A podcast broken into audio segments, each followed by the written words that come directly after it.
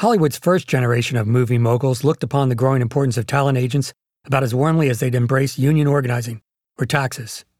At first, very first, before the movies were the nation's dominant forum of entertainment, agents worked with studio bosses, relieving them of such mounting procedural and housekeeping chores as payrolls, talent scouting, and the matching of available clients to similarly available film projects. It was all very friendly, but as agents developed their own power base, the relationship became adversarial. In 1925, there were fewer than 12 agencies listed in Hollywood directories, so one could almost empathize with Clara Bow, nationally famous It Girl, and her professional suffering. Like other actors in pre talkie times, Bow seemed to be on a trajectory towards auspicious stardom, or at least marketable adorability. But also, like most actors, she was a resounding flop at managing her own business, that is, the business of herself. No sooner had Bow ascended to itness in 1926 than she naively signed a contract with Paramount that became a textbook case in stars failing to benefit from their own popularity. The contract paid her less than a third of what comparable performers were earning, and after it expired, it was too late for her to find financial success anywhere. She never attained the heights predicted, and her moment of financial leverage had been wasted. Movies developed into a huge business in the late 1920s.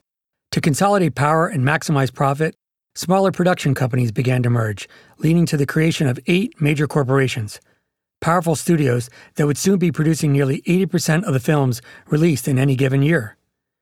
Actors were hardly equipped, with information or bargaining skill, to deal with those giant companies, and as a result, the studios were able to develop the famous star system that saw many actors controlled, professionally and personally, by the studios that essentially owned them.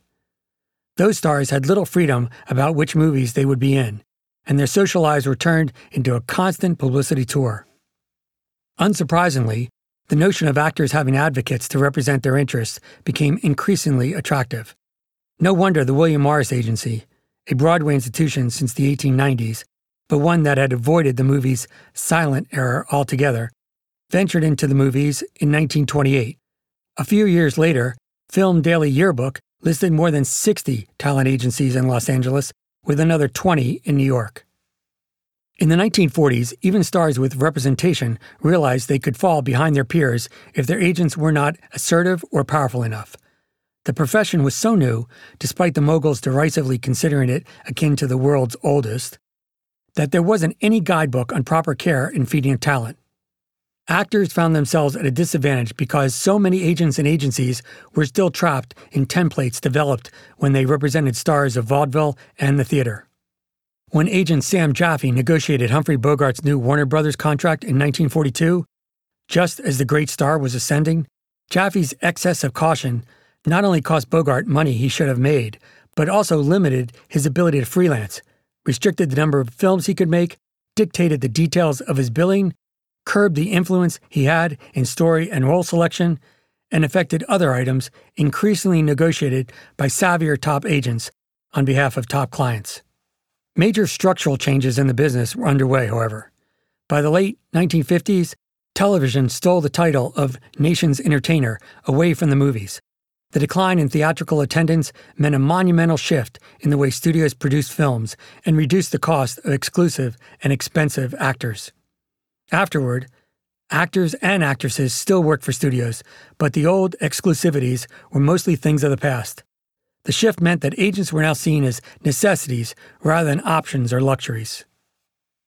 In the 1950s, Lew Wasserman transformed the talent agency MCA into a packager that would approach studios with already assembled teams of directors, actors, and writers. With this, Hollywood saw the birth of a new species film stars who were also independent contractors, with the textbook case being Jimmy Stewart. The star of Harvey and many other iconic hits saw his wealth multiply with a single role in Universal's Winchester 73. By foregoing a standard salary and taking profit participation instead, Stewart paved the way for actors, directors, producers, and writers to leverage their celebrity at the negotiating table. Similarly, Wasserman co founded independent production companies for such luminaries as Jack Benny, Alfred Hitchcock, Errol Flynn, and dozens of other MCA clients, allowing them to minimize taxes while exploiting their star salaries and expanding their influence in movie production.